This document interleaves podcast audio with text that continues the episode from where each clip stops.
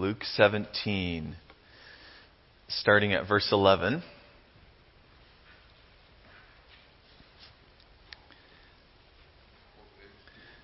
Good question. Anybody got a page number yet? 1629.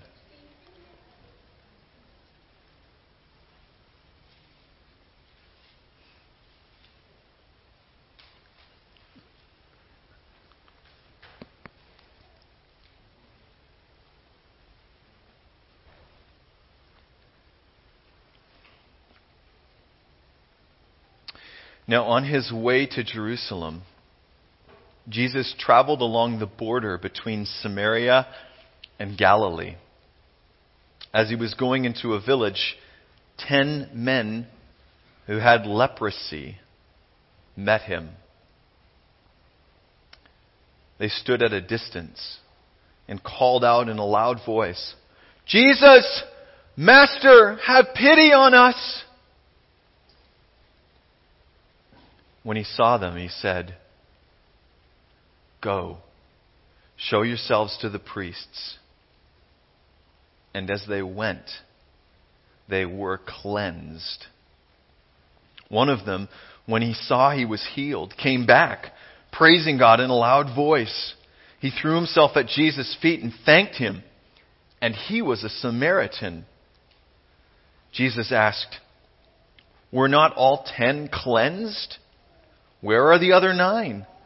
Has no one returned to praise, give praise to God except this foreigner? Then he said to him, Rise and go. Your faith has made you well. God's Word.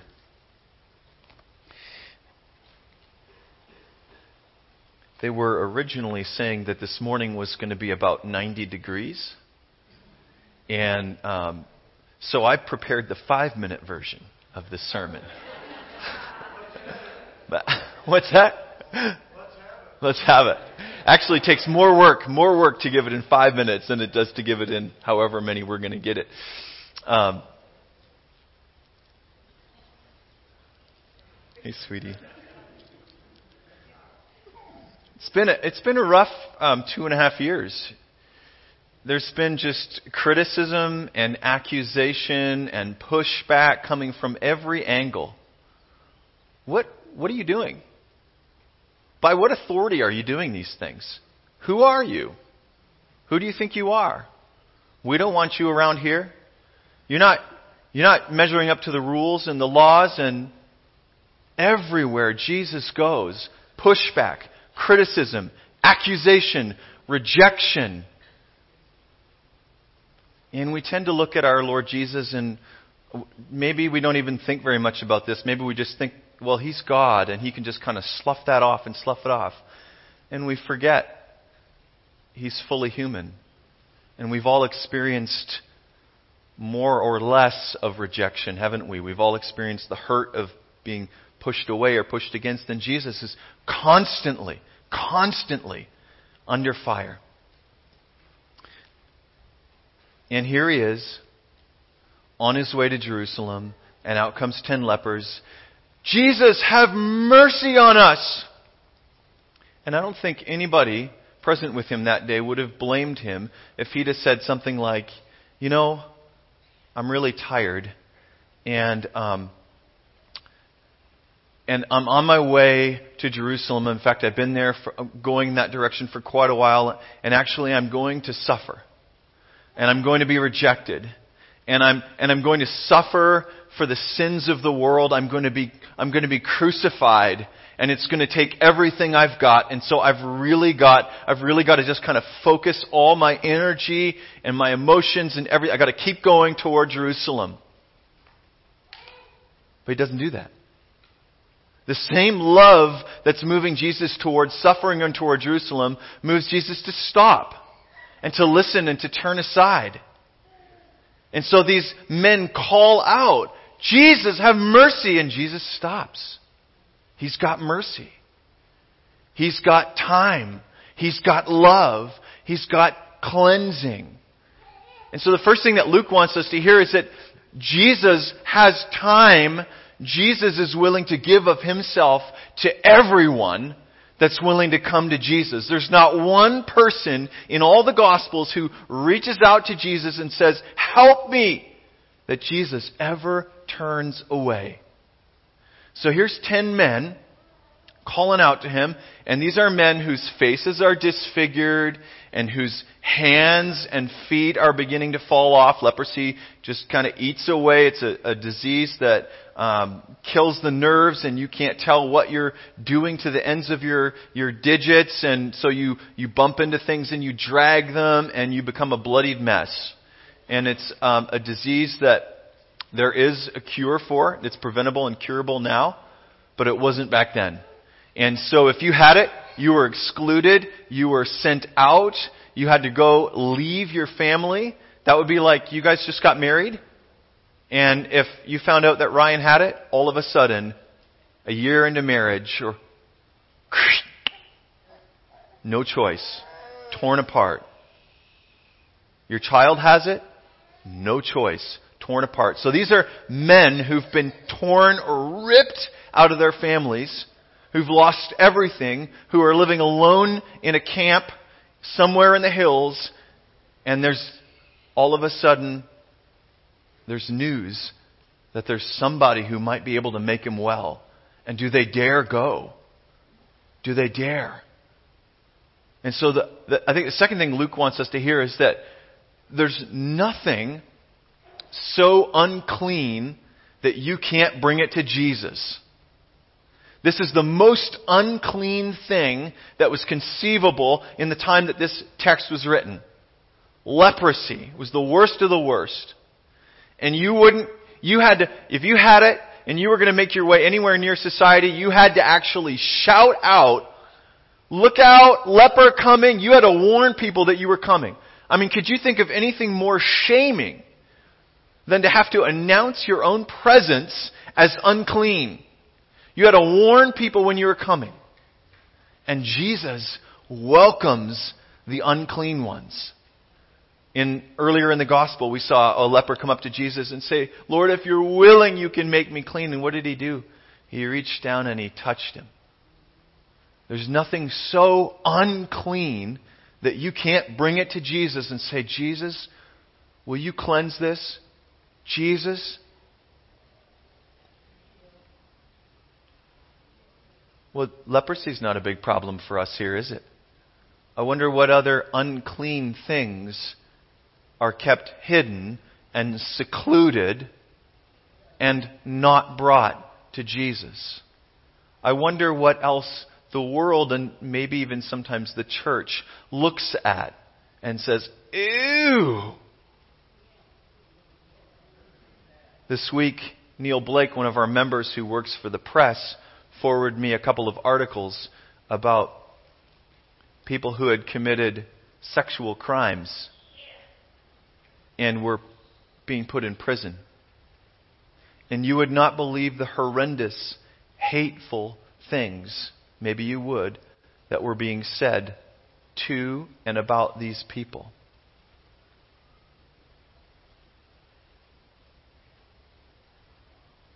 As though they were beyond cleansing, as though they were beyond redemption. Nothing is beyond the cleansing love of God in Christ Jesus. What are the things that get kept hidden? These men were out in the hills. What are the things in our lives, in our family members and neighbors and friends' lives that don't get brought to Jesus, that get kept in the dark, in the secret place, hidden, because they're deemed too shameful, too unclean. These men, I imagine, had to be helped to come to Jesus. How do you get news when you're secluded? When you're cut off? Somebody had to go to them. Somebody had to say to them, There is this man. There is this prophet. He's healing people. He's touching people. He's cleansing them. He's, he's raised some from the dead. He's driving out demons. You guys, you really ought to go. I don't know. I don't know if we should. I don't know if we should take the risk. I don't, I don't know if we want to get out near people again. It's too risky. Who, who were the friends who had the love enough to go and tell about this Jesus who cleanses everything or who's willing to? Friends, we can thank and praise the Lord for his cleansing, but we cannot stop there. We've got to be bearers of this message. We've got to recognize those who are living in the bondage of bitterness, who are living in darkness, whose very body language and posture and eyes say to us, there are unclean things, there are defiling things, there are hurtful things, there are things that keep me bound up in shame and in darkness and in dirtiness. And we gotta go to them and say, there is one who cleanses, come with me. Let's go ask him. This is how you do it. Jesus, have mercy. And he does. He does. Ten men come and they say, Jesus, have mercy. And without missing a heartbeat, he looks at them and full of compassion and mercy, he says the strangest thing. Go show yourselves to the priests. Why is that strange? Because when God gave the Old Testament law through Moses to his people, and they were learning what it was like to be in relationship with the holy God and to represent him as pure. He also gave them rules and laws about cleanliness and purity and how the people who had uncleanliness needed to be removed not because God was against them or didn't love them, but because it would bring that into the camp. And so if you thought you had a skin disease or something that was contagious, you had to show yourself to the priest. The priest would say yes or no. And if he said you were unclean, you had to remove yourself until you were clean. When you were clean, you would go back to the priest and present yourself, and he would look at you and he would say, It's clean. You may now rejoin the community. So Jesus saying, there's, he said twice in Leviticus, the book of Leviticus, there's commands for going to show yourself to the priest.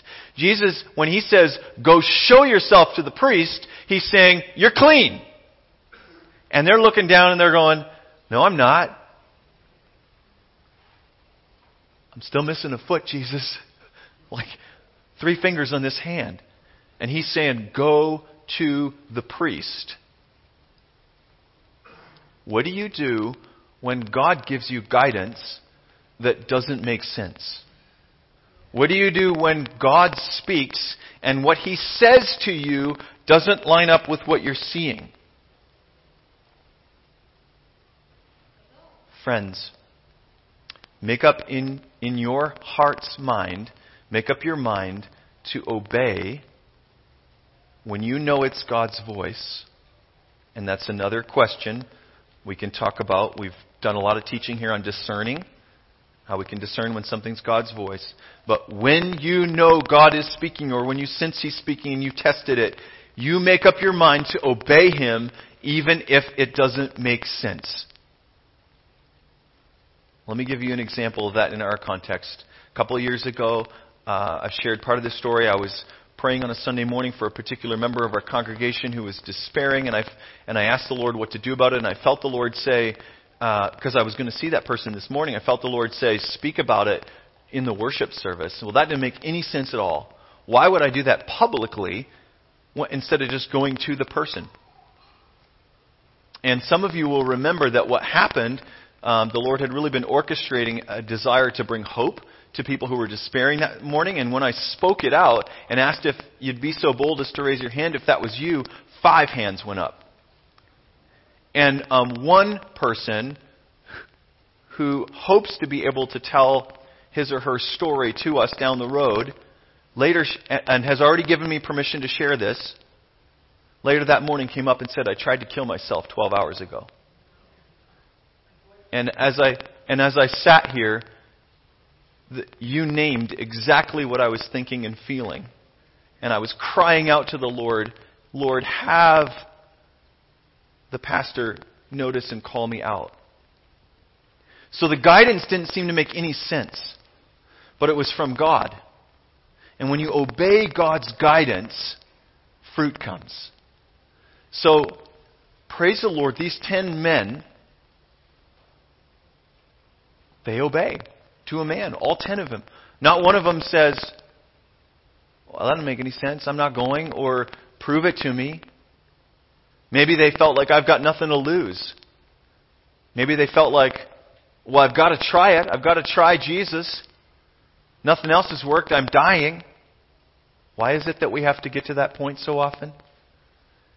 They try. All ten men leave, and, and Luke says, as they were on their way, they were cleansed.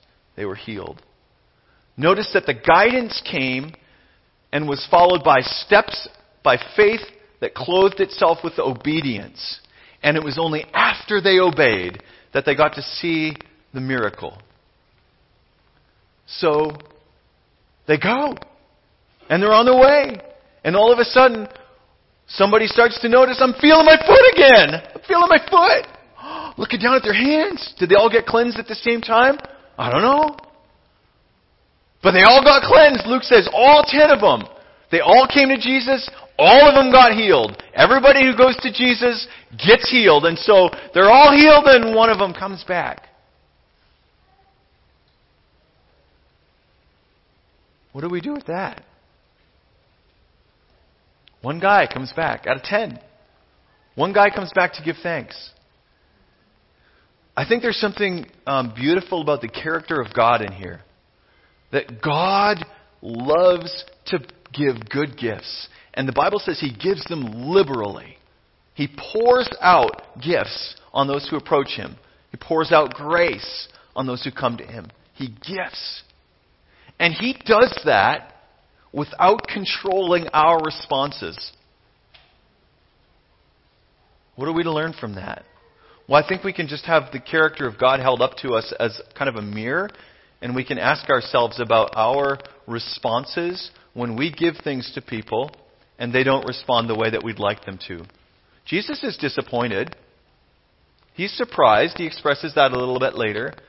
But he doesn't give gifts and he doesn't then go chasing after these guys and say, I gave you, now you. He trusts the work of the Holy Spirit. He trusts God the Father who's directing him in ministry. There's such a peace that comes when we're able to trust the Lord to this depth. That we follow as He guides, we give as He gives, we bless as He blesses, and we don't control the results. So Jesus gifts liberally. And then one man shows back up and he's at Jesus' feet and he's thanking and praising him. And Jesus again expresses this surprise and then this question. And then he says to this man, another strange thing Rise and go. Your faith has made you well. Well, wait a minute. Didn't, didn't the text say he already got made well? He already got, he's already clean. He's clean when he came back to Jesus. What's Jesus talking about? There's a deeper wellness, yeah. There's a deeper wellness that's happening within this man. The, the Greek word that Jesus uses here is sozo. It means to save.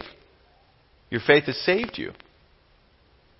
Well, what's the salvation that's happening here? You know, we often define salvation as a profession of faith in Jesus as Lord and Savior for the forgiveness of our sins.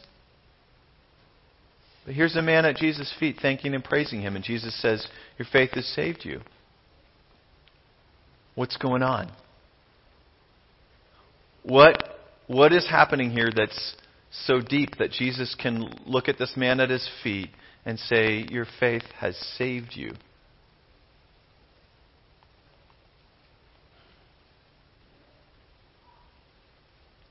Genesis chapter 2 and 3 God creates and into his creation, into this unspoiled full of his presence and his love and his goodness creation, complete with Adam and Eve, comes Satan. Satan, who the scripture says was created higher than all the angels. And yet it wasn't enough for Satan. He wasn't thankful enough, but rather he was jealous that he didn't have more. And it was his ungratefulness, his pride that longed for more, that caused him to be thrown down. And he then brought the venom, the venom of ungratefulness, to bear on Adam and Eve. And he says to them, What do you mean God says you couldn't eat from this tree? Don't you know that when you eat from it, your eyes will be opened and you'll be like God? In other words, this is what he's saying. Don't trust God. God's withholding something from you. There's something more that's good that God's not giving you. He's holding out. He doesn't really love you.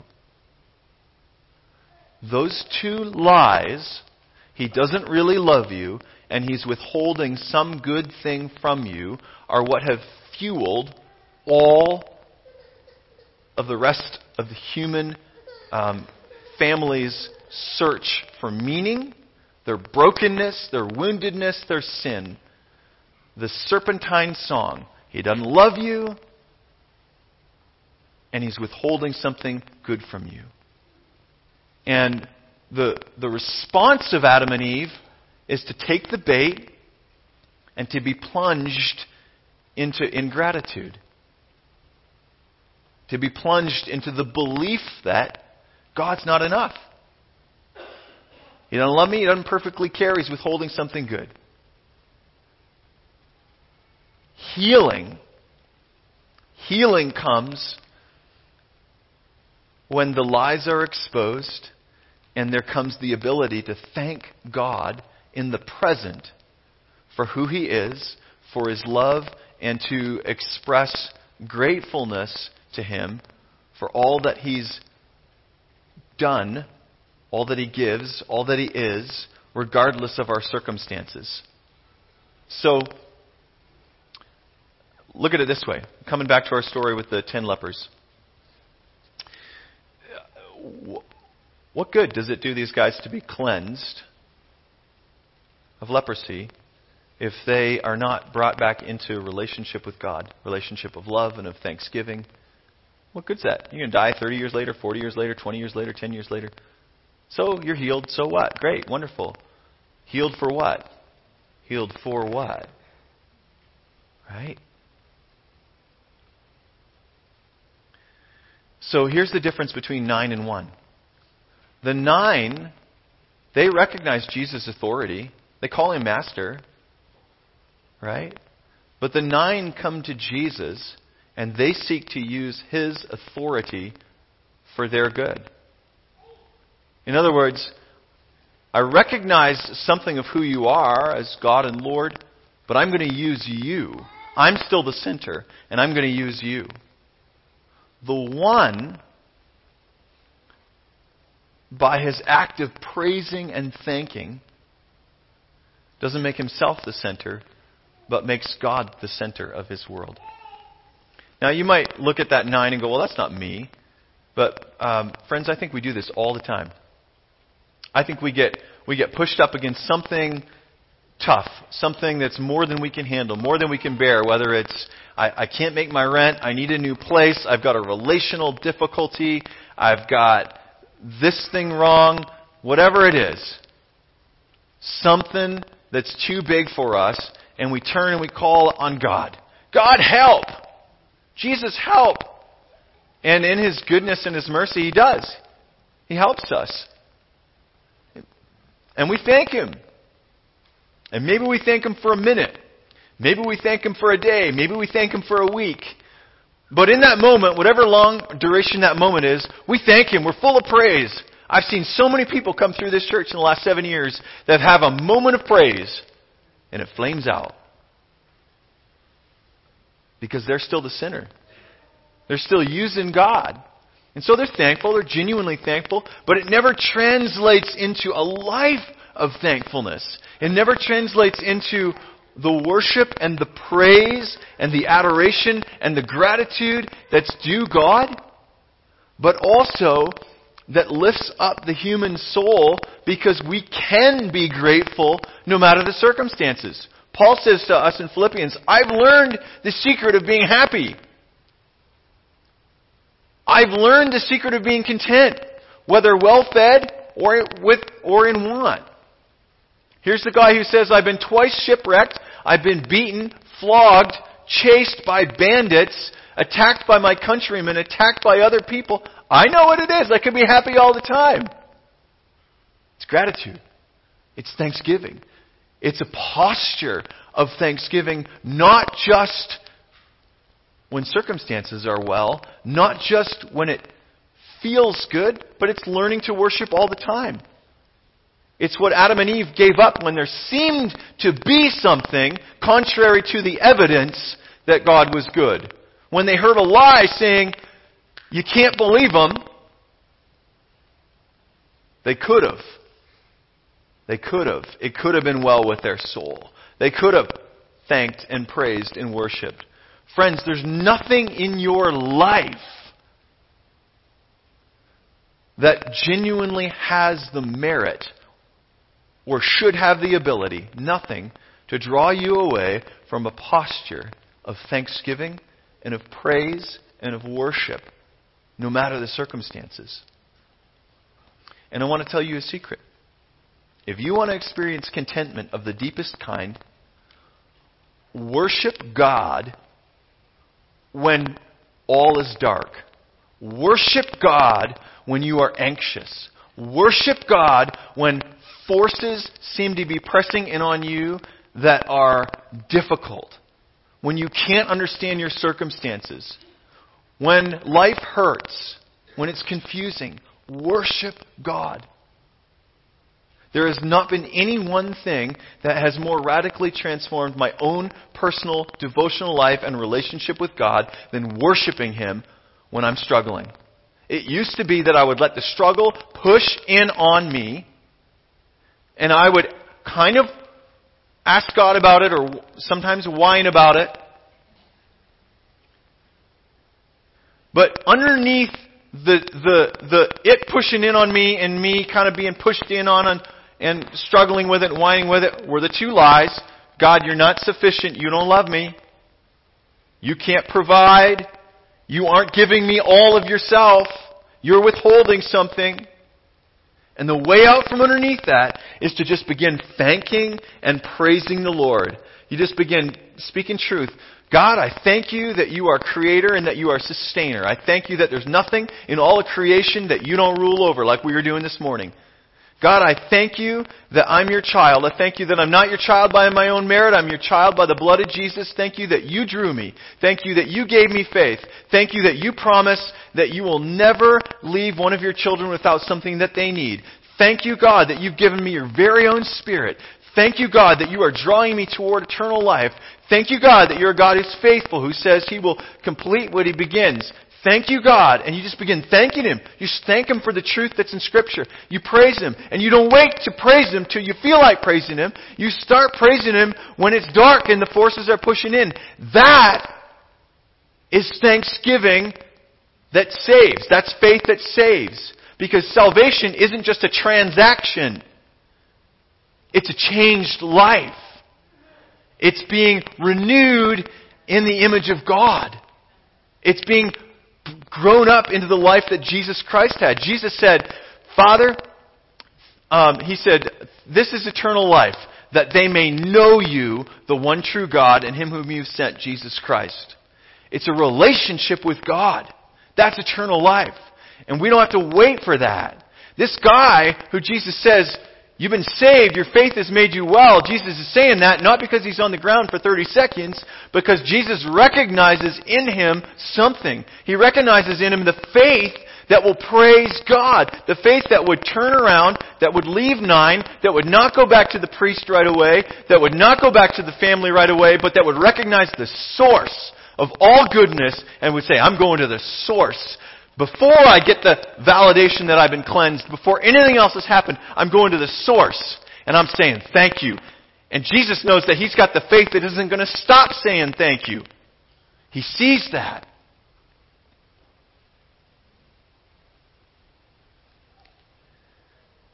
Does that kind of faith live in you and me? Do we praise God like the nine when He gives good gifts? Do we praise Him for our own ends? Or can He from heaven look on us like He looked on Job and point down and say, You see that, my son? You see my daughter? That one worships me all the time. They thank me all the time. They trust my love. They trust my character even when they can't see.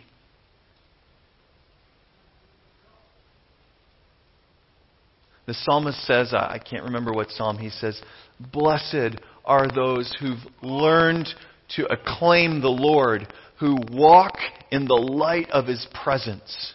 Remember, blessed means, oh, the deep, deep joy or the happiness of the one who's learned to acclaim, to worship, to talk about, to speak of the Lord, who walk in the light of his presence.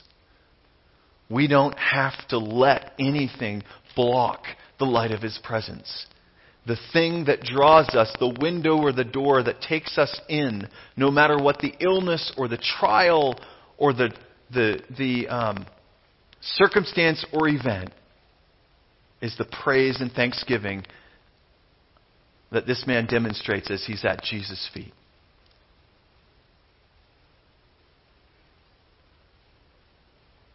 So I want to invite us to end here